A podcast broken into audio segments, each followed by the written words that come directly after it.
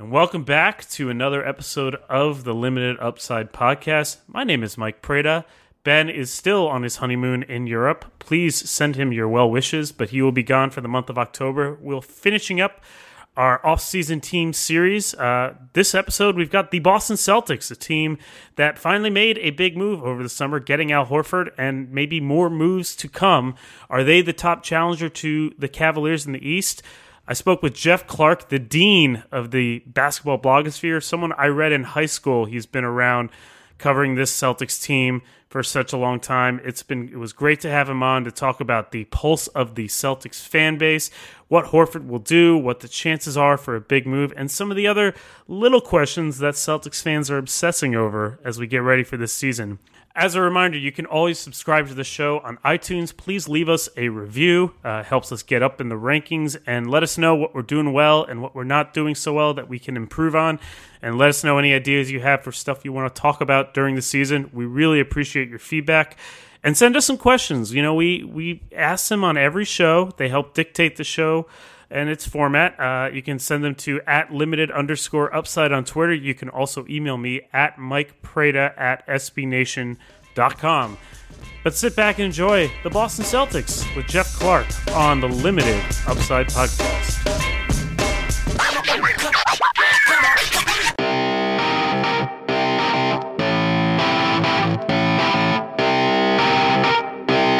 Shut up and sit down.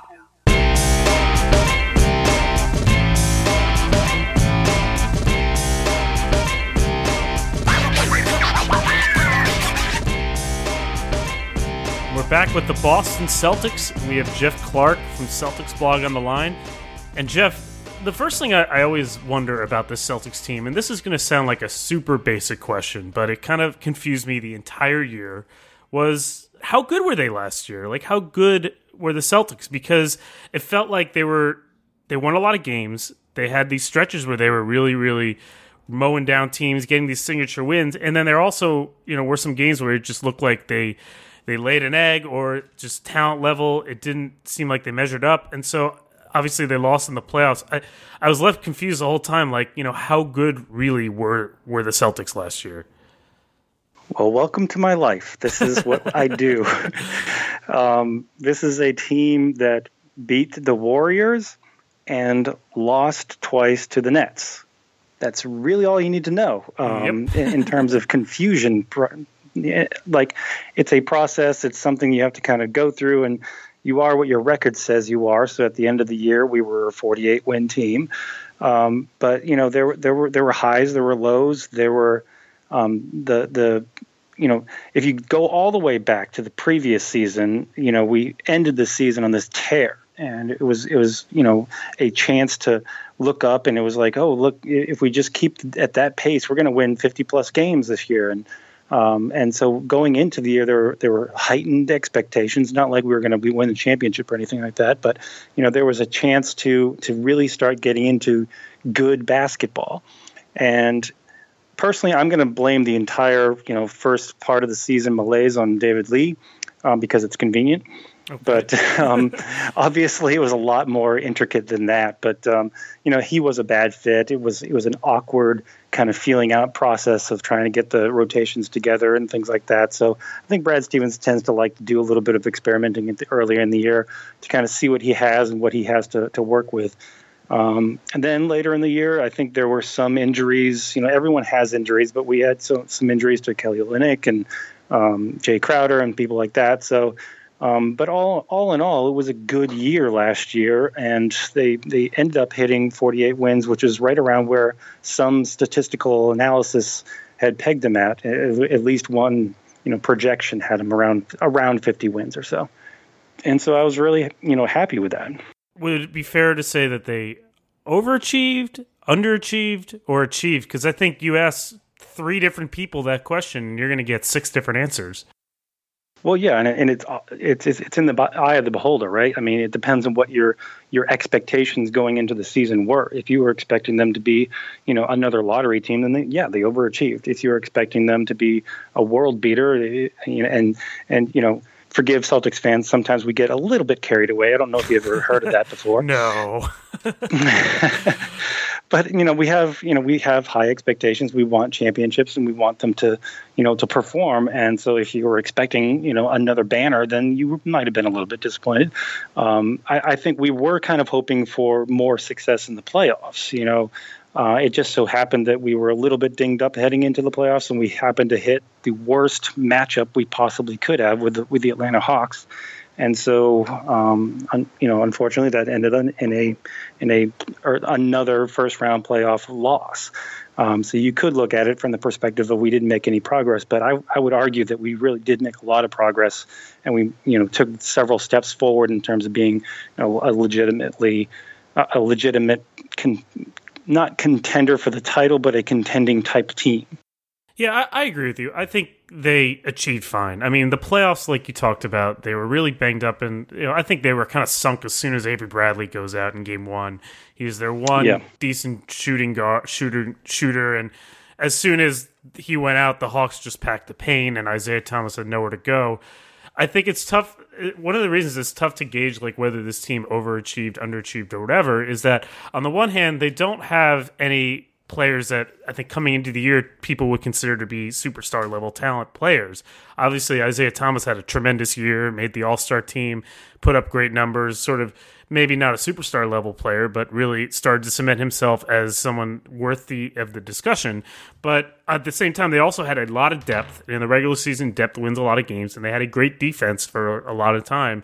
And so there was sort of you can see where maybe some people would say, well look at the talent on that roster. Brad Stevens really got a lot out of team uh, out of that team, and isn't he a genius? And then there's also, you know, look at the depth on that roster and look at how it seemed like they had these big wins. Why couldn't they win more? And why couldn't they win a playoff series? Well, really, is this team really all that's cracked up to be? So it's a dilemma. But I, I agree with you that kind of in the, the aggregate, it was a good thing. And and the reason I kind of started the podcast this way is that the Celtics made a big move this summer, and in judging like judging how big the they finally got a free agent. Uh, Al Horford signs with them. Uh, very heartbreakingly uh, spurned my Wizards at the last second to sign with the Celtics. a decision that I really cannot argue with. I think I would have made the same decision as well, given the growth trajectory. But in trying to evaluate how big a deal that signing is, I think we first have to try to figure out how good they were last year. And so Al Horford's obviously an upgrade, but like how much of an upgrade is he, and where can he take them? Well, I mean, I, you know, I, I, joke about, you know, you, you mean we made an upgrade? That's amazing. Uh, the the the I, I, was saying for a little while that you know he might have been the biggest superstar free agent signing that was you know overlooked in in a long time because like the, the ink was barely dry on his on his contract when you know or you know metaphorically speaking that when you know we're already turning our attention to okay can we get Kevin Durant now? Can we get Kevin Durant? And then boom he goes to the Warriors and everybody's you know focused on that now. So it's almost like Al Horford much like the rest of his career was kind of like you know overlooked and, and sort of you know put aside as a as a oh yeah he's very good but so what kind of thing. So I'm not saying you know we're underdogs by any means or that we have any lack of respect or anything like that. I'm just saying it was kind of overlooked in the in the media cycle, if you will. So um, from a Celtics perspective, I mean it's it's huge because you know not just from you know the on court perspective, but you know legitimizing the Celtics as a, as a free agent destination, someplace that they can go um, and and somewhere that free agents and star free agents want to go to play for a guy like Brad Stevens in a city like Boston, even though it's not, you know, warm and sunny and stuff like that. Um, it, it, it, just it just was a great win for the city, if you will. Um, and in terms of how much how much better he is, all you have to do is just do a little, um, you know, split screen.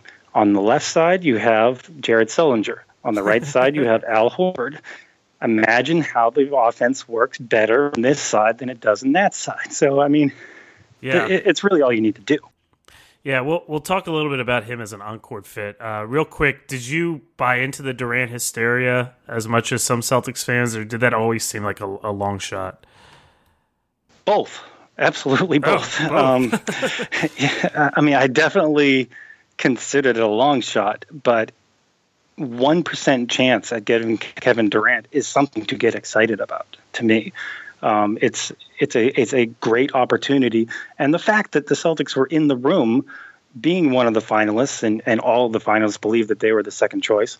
Um, that was a, a big win for the Celtics. I think you know I think it was a chance for them to say, look doesn't matter how good you are. We're going to be in the room, and we're going to be one of those people that you know has a compelling case to to sell to a free agent. So I think that's a, a great you know step forward for the for the franchise. Yes, being second place doesn't win you anything in in on court production, but it, it just it's kind of a, one of those things where in, terms of buying into the hype, yeah, I bought into the hype in terms of, hey, we're in the room. This is this is a great step forward for the for the franchise. It's exciting too, you know, to follow Twitter and see, oh, Tom Brady's in the meeting. What's he gonna have to say? And wow, I'm tracking planes in the Hamptons. You know, as a right. Wizards fan who was hoping for that one percent chance with Kevin Durant, I I kind of wish that I had it too. And it's sort of a hypocrite for me to kind of downgrade the Celtics fans for getting excited, uh, given my favorite sites uh, year long campaign to give Durant a chance. Um, Let's talk about Al Horford on the court, though. I think you're right that cult, that just significantly historically, the fact that a, a, free agent shows the Celtics, and you know, some people will say, well, the Celtics weren't really a free agent player, so it's really unfair to hold it against them that they didn't get a marquee free agent, and all the guys they got.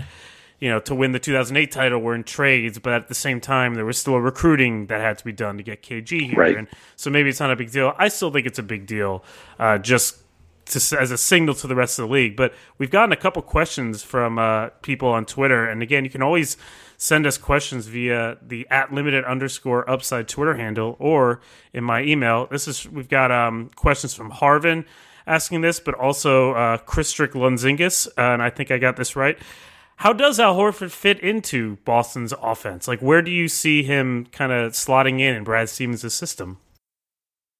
Um, like a like a glove and like a central cog that's going to make the machine work much better. Um, he's just he's one of those guys. Not to use cliches, but he just sort of makes everybody else around him better. And and what I mean by that is that you know he's the kind of guy where okay in the playoffs when teams have a long time to um, game plan for the Celtics, they know that we have you know a somewhat limited you know selection of offensive game game like you know people who can make things happen on the offense. And so they're going to hone in on a guy like Isaiah Thomas.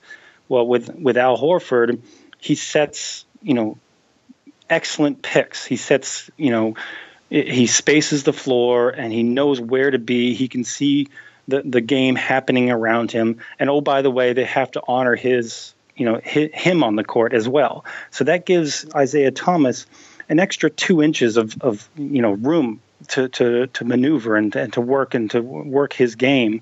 And if, if, anybody who's seen Isaiah Thomas knows all he needs is two inches in order to you know worm his way through the through the lane and get through split some defenders and get up into the into the teeth of the the defense. Sometimes so, less.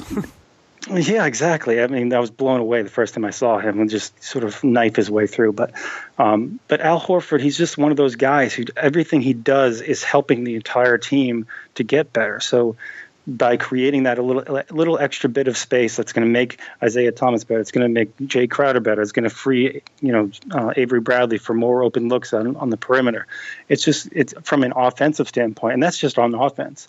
So and on defense I mean, we already have a stout defense from last year, and the only thing that was missing in our defense was a, you know, quote unquote rim protector.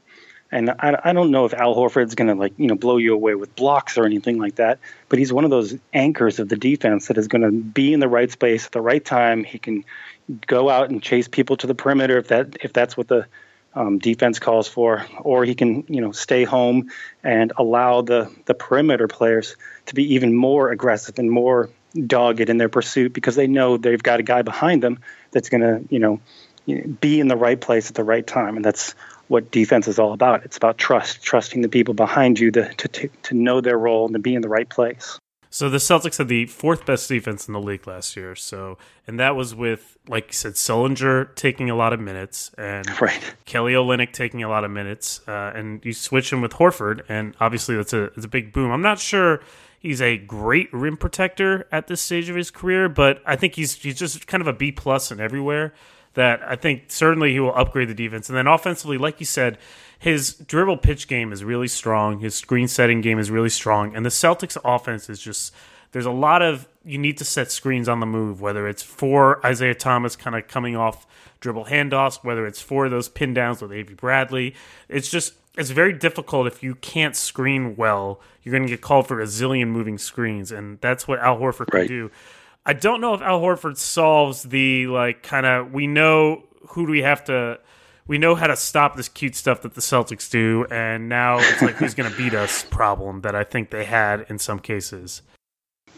Yeah, and that, and that's totally fair. I mean, um, again, what what Al Horford is is going to be good at, it's going to be, you know, in Al, in Brad Stevens' system, every single you know play has about five different looks um, or or more that, that that they can use depending on what the defense gives you, and if you've got you know a more limited or at least a normal you know human being out there they're not going to they're going to see one or two of those looks and then have to make a decision really quick. Al Horford's going to be able to see the court and he's going to be making the right decision most of the time.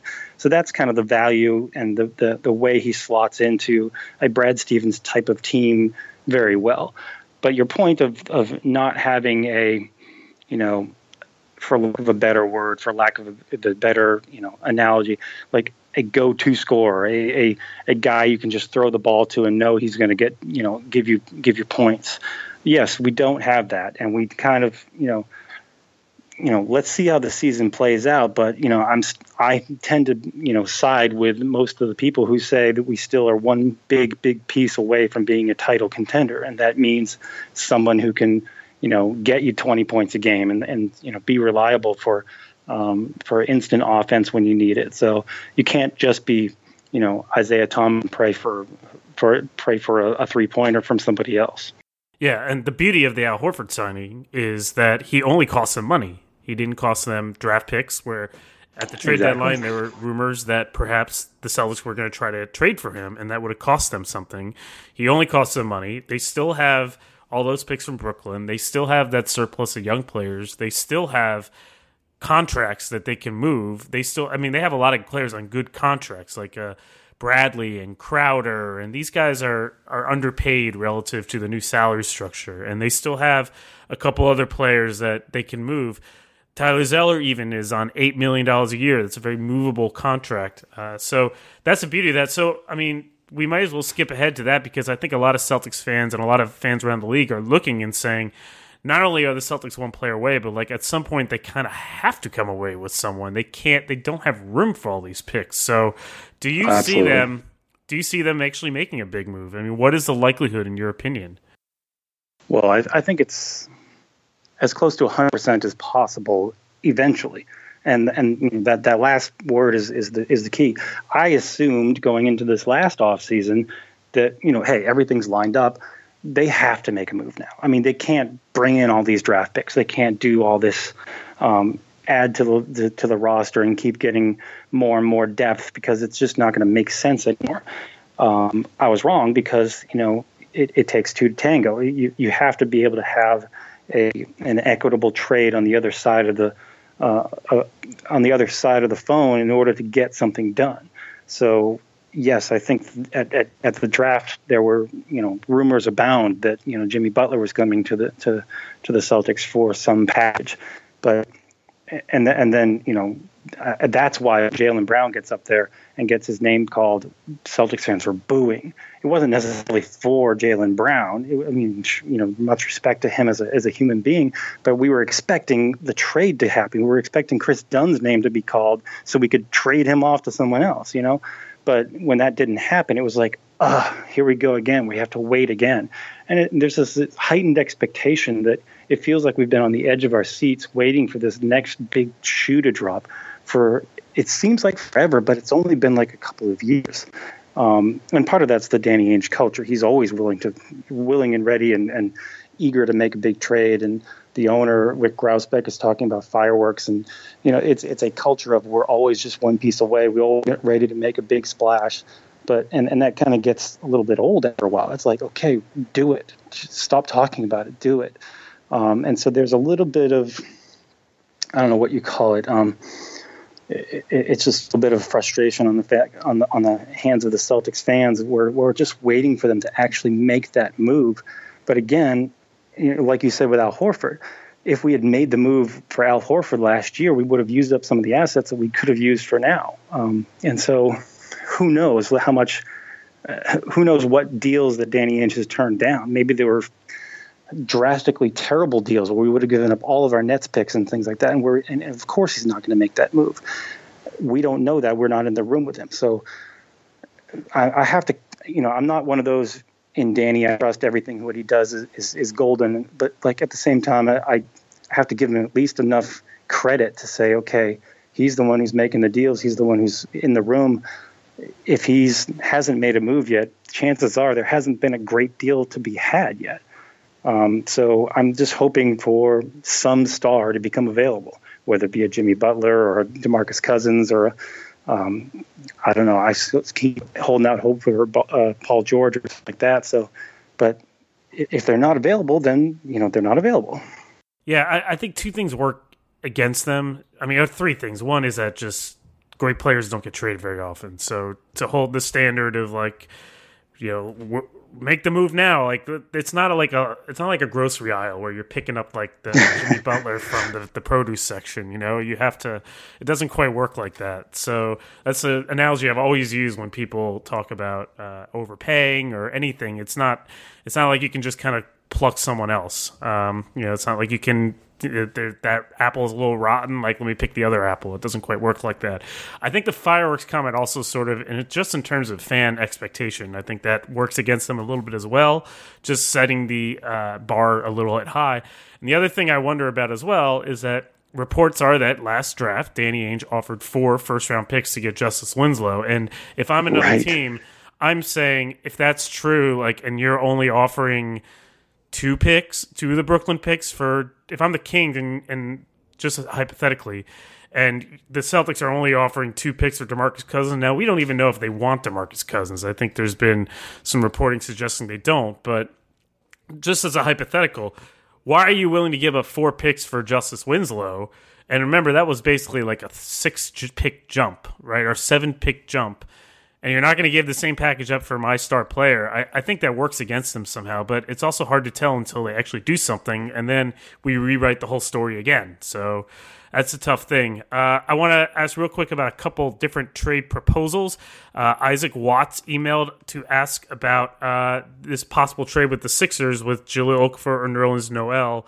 Uh, is this sort of a trade that you feel good about? I know because this has been rumored a lot. Is this a trade you feel like might happen. Uh, you know, is this a trade that really puts the Celtics on another level if they don't give up anyone specific or anyone important?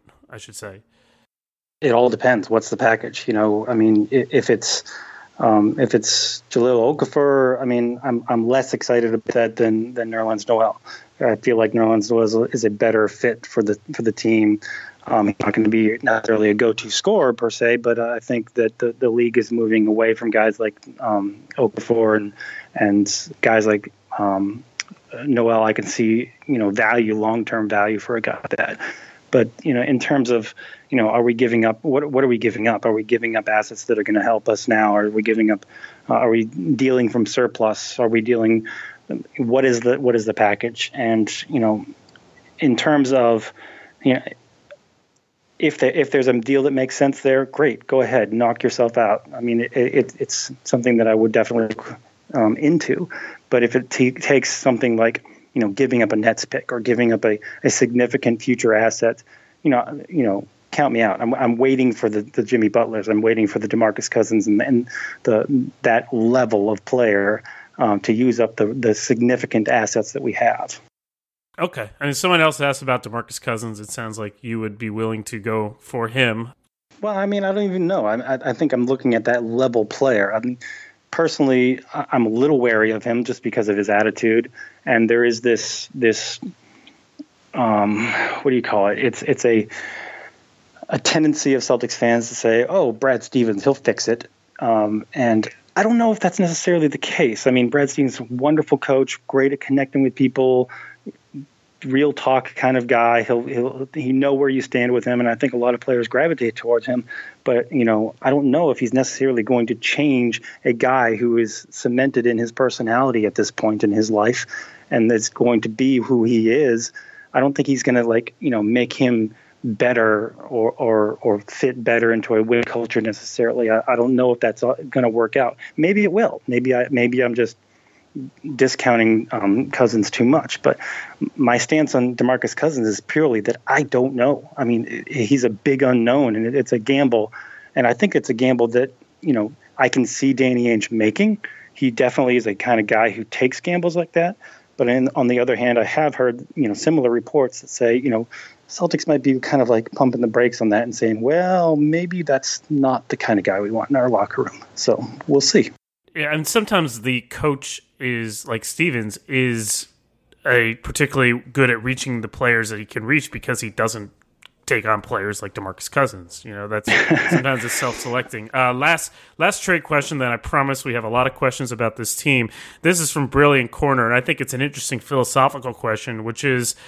He says, should the Celtics pursue a major trade or see where this season takes them? I think the operative way of thinking about this is if the Celtics are playing well, or how well do the Celtics need to be playing where you have to think to yourself, you know, let's not mess with this good thing right now and kind of break it up, even for a, a top player? Is there a threshold? Um, that is an excellent philosophical question. I don't necessarily have a, a definitive answer for. Um, one of the things I'll say is that you know this team, as it stands, it's, as it's constituted right now, is going to have an incredible defense. You know, as, as as much as I can tell that defense is going to win them a lot of games just on that on that fact. Even if they can't, if, even if they're having trouble throwing the ball in, into the ocean like they were last year at, at certain times, you're still going to win games based on good defense, opportunistic, you know, transition points, and Isaiah Thomas. That's going to win you a lot of games. And so, does that translate into um, into a championship team? I don't know. I, I, again, it, it, seems like it's it's it depends on what the fit is at, at the trade deadline or, or whenever this hypothetical trade could come up.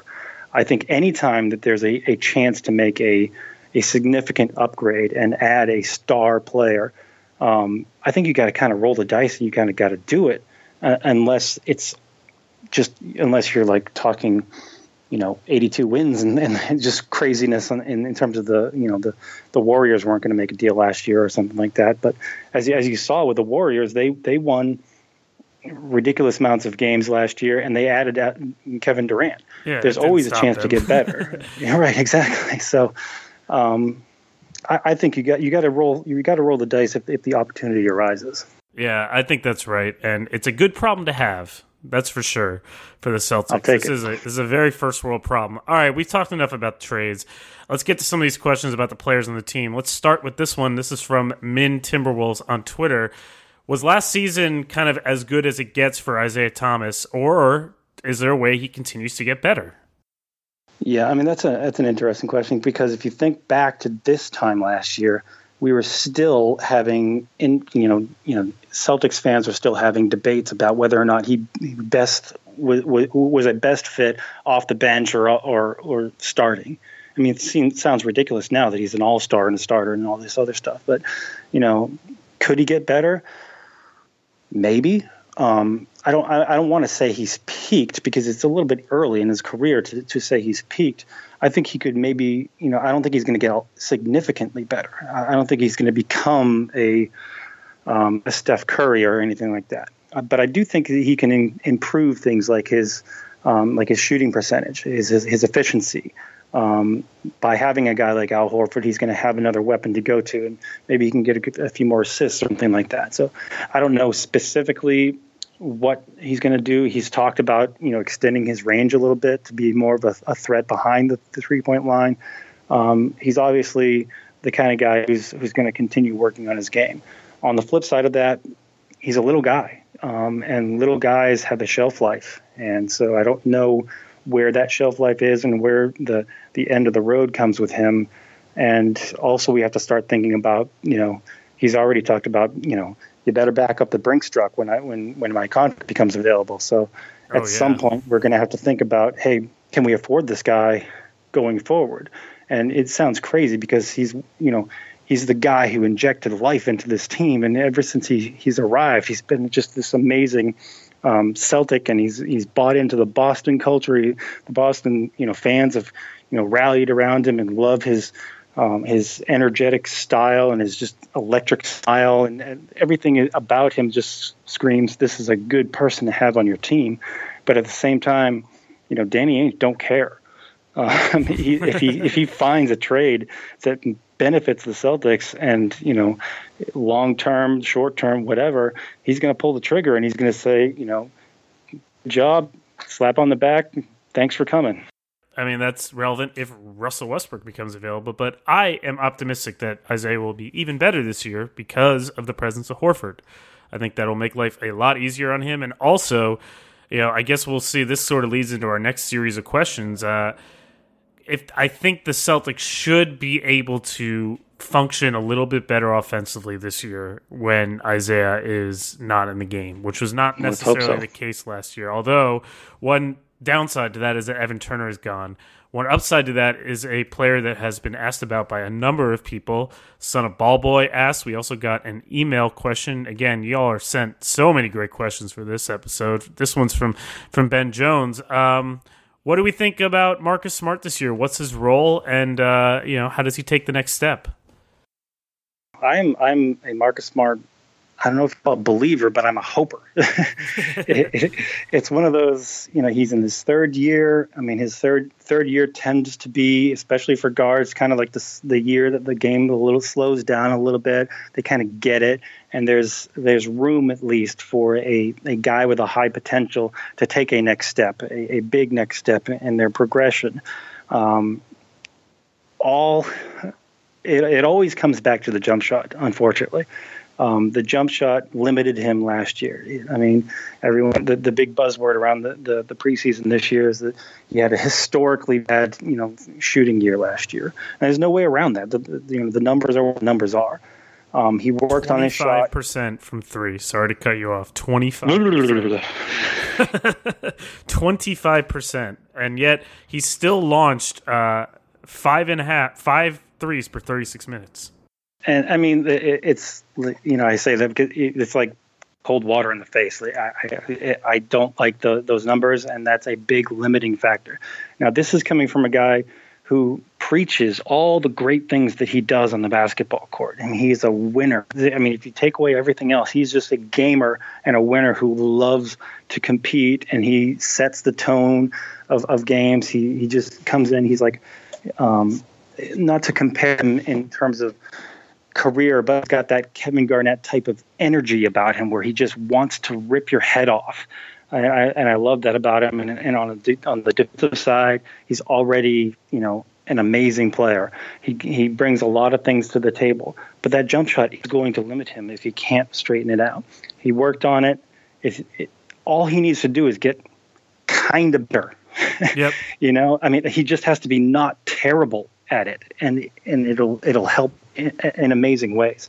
And I think that kind of you know goes for the the team as a whole. I mean, we were one of the I don't have the numbers in front of me, but I know we were one of the bottom three point shooting teams in the whole league last year.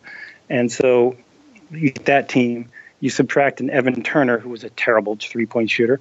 You subtract Jared Sullinger, who was a high volume, terrible three point shooter, and you bring in an Al Horford, who is actually at least a, a legitimate threat from three point line as a center. Uh, and hopefully, I'm again go back to that hope word. I feel like Shawshank Redemption. Um, I, I, hope that he can be a better point shooter. Just just those few facts alone might take us from being one of the worst three point shooting teams to eh, league average. You know, I'll take that. He could do it. He, was 34% or 33% as a rookie. Last year, he had, right. I believe, the ankle injury. He had some sort of injury to start the year. And I don't know if he ever really fully got in rhythm offensively. Uh, they need him, though, to kind of make plays kind of in those situations where Isaiah is benched because they no longer have Turner that leads us to the person that I somehow am a little surprised that we got the most questions about, and that is Terry Rozier. So please explain to me, Terry Rozier, your thoughts. Um, he is the, the the next great hope, the the next uh, um, prospect that showed glimmers of hope, and that we were counting on to, to step in and, and and take that next step. Um, this is a tradition that goes all the way back to Kedrick Brown. Um, hopefully, he has a better career. Um, but you know, this is you know, w- we love the prospects. We love the guy who's in waiting, who's going to take the next step up, and and um, you know, perhaps a better example is a guy like Avery Bradley, who who sat most of his first year uh, in the league and just absorbed and learned and, and learned the speed of the game and things like that. And when he finally got his chance, he was able to come in and contribute. Um, Terry Rozier, most of the season last year was either in, in, in Maine, playing for the Maine Red Claws or, or right at the end of the bench waiting for his chance. And um, he finally got a chance and he actually played a little bit in the playoffs. Um, he also played very well in, in summer league, one of the, the best, you know, statistical ga- um, summer league games or, or whatever you call it, um, statistical things than in, in the summer league. Um, and then in, yeah, exactly. I mean, but you know, summer league, take it with a grain of salt. It is what it is. Um, but you know, he's a guy who has talent. He's he can actually, he's got a pretty good jump shot. He's he's got incredible burst speed, and he he just had to learn when to use that burst. If you're going full speed the whole time, then you're not you're just going to run into walls. Knowing when to pick his spots and things like that. So I mean, again, it, it, seems like he's set up to be. He's got the opportunity. Uh, with Evan Turner gone, he's going to be have an opportunity to step in and, and play a bigger role. Um, we'll see how he does. I, I, don't think we should downplay how important Evan Turner was, despite his many weaknesses last year. Just right. sort of soaking up minutes in the backcourt, and I mean, this is something I worry about a little bit because know, I, am not sure that's a big jump for Terry Rozier to be a consistent rotation player. I think, you know, even after what he did last year, you see some flashes, like you said. Uh, but he still doesn't really have a consistent jumper, and he's not a great passer. So if you're looking for someone to kind of make plays, you know, I still I need to see it before I'm really fully on board. And with Smart and his jump shooting problems, I need to see that too. And that's that's going to be a big weakness because they don't want to wear out Isaiah Thomas. So I mean that that's a reasonable question. They're going to need one of Rozier, Gerald Green, James Young, or R.J. Hunter. I think to give them something this year and you know, I don't know if the chances of, of that happening are more than are they're more than fifty percent, but I don't know if that's a certainty. So I, I, definitely worry a little bit about that. I mean, even maybe there's ways that they can stagger the rotation. Maybe Avery Bradley can explore some more playmaking. I know he's been showing a little bit more offense in the preseason, but you know that's a hole that they're going to have to fill that we shouldn't overlook. It, that's certainly it, has been the one of the the key concerns going into camp. You know, we have to have that that hole filled by some collection of players. It, can't be just one guy.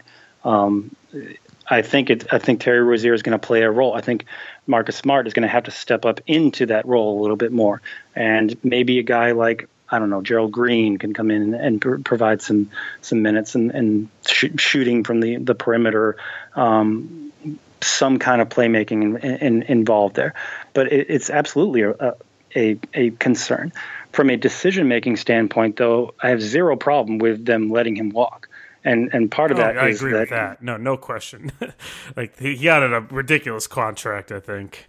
Right, and and you don't you know you don't go two feet into the to the Evan Turner experience when you could have when when you're going to lock up all your your cap space for the future in, in terms of future free agents and things like that. So oh yeah, absolutely. Um, I mean, I appreciated what he did, and I had a, had great respect for what he did for us as, as a as a Celtic.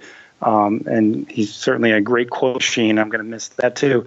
But um, it, it, it, just it didn't make sense for for him to come back. So yes, they're absolutely going to have to find a way to fill that hole four years, seventy million. It would have been totally absurd if they brought him back. And you know, they also have Jaylen Brown waiting in the wings. Uh, he's sure. not the same position, but he gives you more flexibility. So it's definitely the right decision. It's just a, a little thing I'm looking to, I'm watching.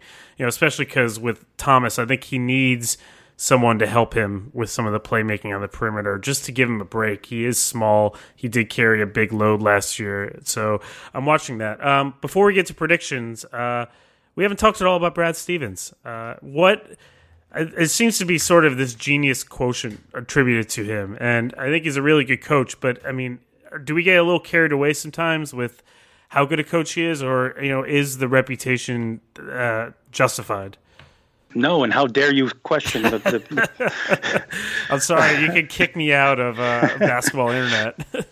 no, uh, um, yeah. Again, it comes back to expectations. You know, if you think he is a, a, a genius who can do no wrong. Well, I think that's obviously putting too much pressure on anybody. It doesn't matter who it would be. If it was Red Auerbach, he he made mistakes too.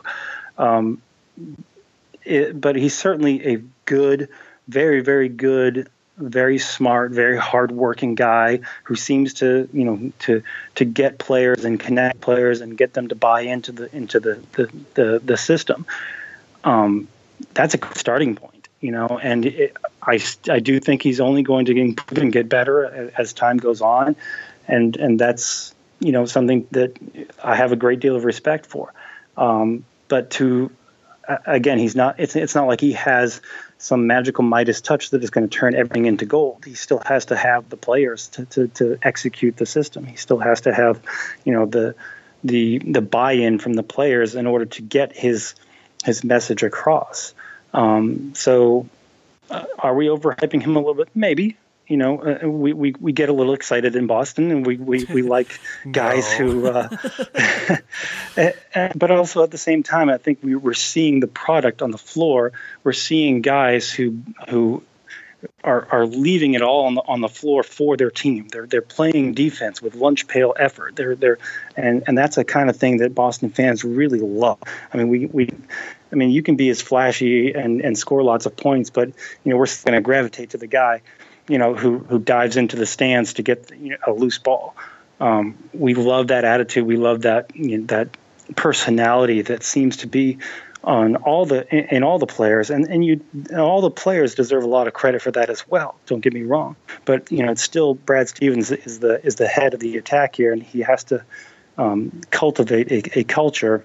And so far, so good. Um, I, I, can't answer to, you know, know, media going crazy with, you know, best young coach and, and et cetera, et cetera, et cetera. He is what he is. He's a good coach, and we're lucky to have him. So I'm just gonna, you know, ride that wave. I agree. He is a very good coach, and y'all are lucky to have him. I am a little curious to see what happens if they make a big move because right now they have a team that you know on the one hand, it's certainly not the most top level high end talent, but on the other hand, those are a bunch of tough, overlooked dudes on that team. Right. Thomas, Jae Crowder, uh, Marcus Smart, like those are those are some tough guys, self motivated in a lot of ways, and guys who are kind of fit the Stevens. If you watched his team as Butler, they were very much like this as well. Just these these tough sons of bee, of bees. I, I really right. should just say the word. These, I wonder what happens if he has to coach, and maybe this is this is going to determine what move the Celtics made. I mean, what happens if he has to coach a kind of temperamental star? And maybe the answer is that he would reach him and they would do fantastic. I just don't know. And so there's no way to answer that question right now, but that is something I am watching as the Celtics grow you know, if they trade for Russell Westbrook, I mean, how is how is Stevens going to coach Russell Westbrook? I just he hasn't he hasn't had an experience. I don't know one way or the other. So that that's the interesting thing I'm watching. And I think the answer that you know everybody in the organization, from Danny Ainge down to Brad Stevens down to each of the players, would say is, okay, give me that chance. Yeah, you know, I'd love I, to I see agree. that happen. I'd love to you know get it get into that game, and you know if we're going to fail, great, let's fail spectacularly, but let's do it. So let's talk about how well they're going to do. They are not going to fail spectacularly this year, in your mind. Uh, but how good are they going to be? How many? What are you? What are you thinking as far as a win total and a place in the East? Well, first of all, those are two different things. Absolutely, uh, you know, to me, I think win totals. You know, we could. I, I kind of like the over under being around 52 wins. That seems okay to me. Um, we won 48 last year. We added Al Horford. Um, it kind of bumps up that way. I know it doesn't work that way. Um, stuff happens in seasons. It, it swings the, the win totals one way or the other. So I, am not a huge guy on, on predicting wins because everything changes as soon as the as soon as the ball goes. So, but in terms of you know how they do right, in the playoffs. uh, um, you know, I'm sorry. I, I just it's, It's a, uh, you it's can if you want to point. It's a fair if you want to mark me down for for a win total, give me 52, and I'll you know instantly forget about it next week.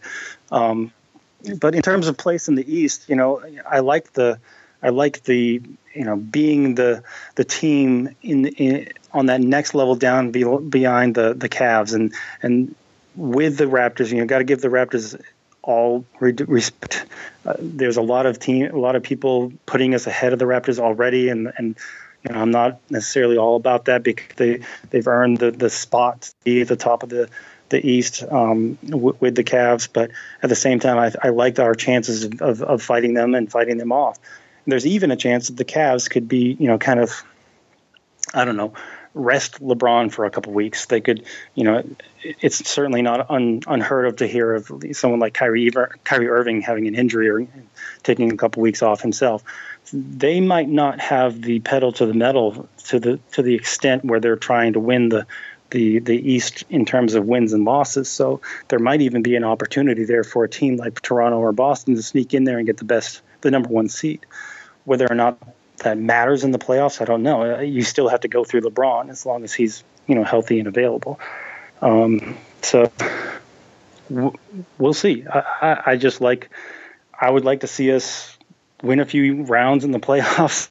Uh, let's win one to, to begin with, but you know I have higher hopes. I want to see us get to the Eastern Conference Finals. I want to, to see us, you know, challenge LeBron in the in um, in the Eastern Conference Finals and really make them sweat like we did back in the day. So we'll see. Yeah, in fairness to you, they could also make a trade, which would obviously totally Sure. throw this win protection o- out of whack. Uh, I think there is a chance that they hit the ground running in the regular season. You know, they they were expected win loss record was much higher, I believe, than their actual win loss record. They lost a lot of close games. I think partially because they don't have the closer necessarily, but also some of that could be luck.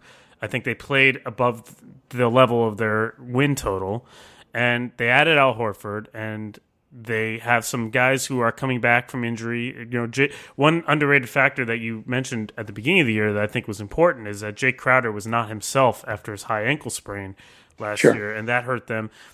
There is a chance, I think, that with Cleveland resting, Boston could sneak into that one seed in terms of just playing really hard every night. They're going to have a great defense. They were fourth last year and got better. I think there's a chance they have the number one defense in the league this year. I think they may be fighting with a team like Utah for that honor. Uh, and Golden State, obviously, when the chips are down, will have the best defense. And you, obviously, San Antonio had a great defense last year. But I think there's a chance they could have the number one defense in the league. And there's also a chance that they could get a lot better offensively just in the regular season because of Horford and the stuff that he can do and having more experience there. I, I don't think that they are going to beat the Cavs, and I actually think they're still. I'm not sure if they're a great playoff team, but in the regular season, I think they could rack up. I think they could exceed that 52 over pretty easily, and it would not. I mean, it would surprise me obviously if they got the one seed, but I, I wouldn't be totally stunned if they kind of had one of those Hawks seasons from two years ago. Maybe not 60 wins, but you know the Cavs are sort of sleepwalking a little bit, getting themselves ready for May and June, and there's a team that sneaks away with the one seed.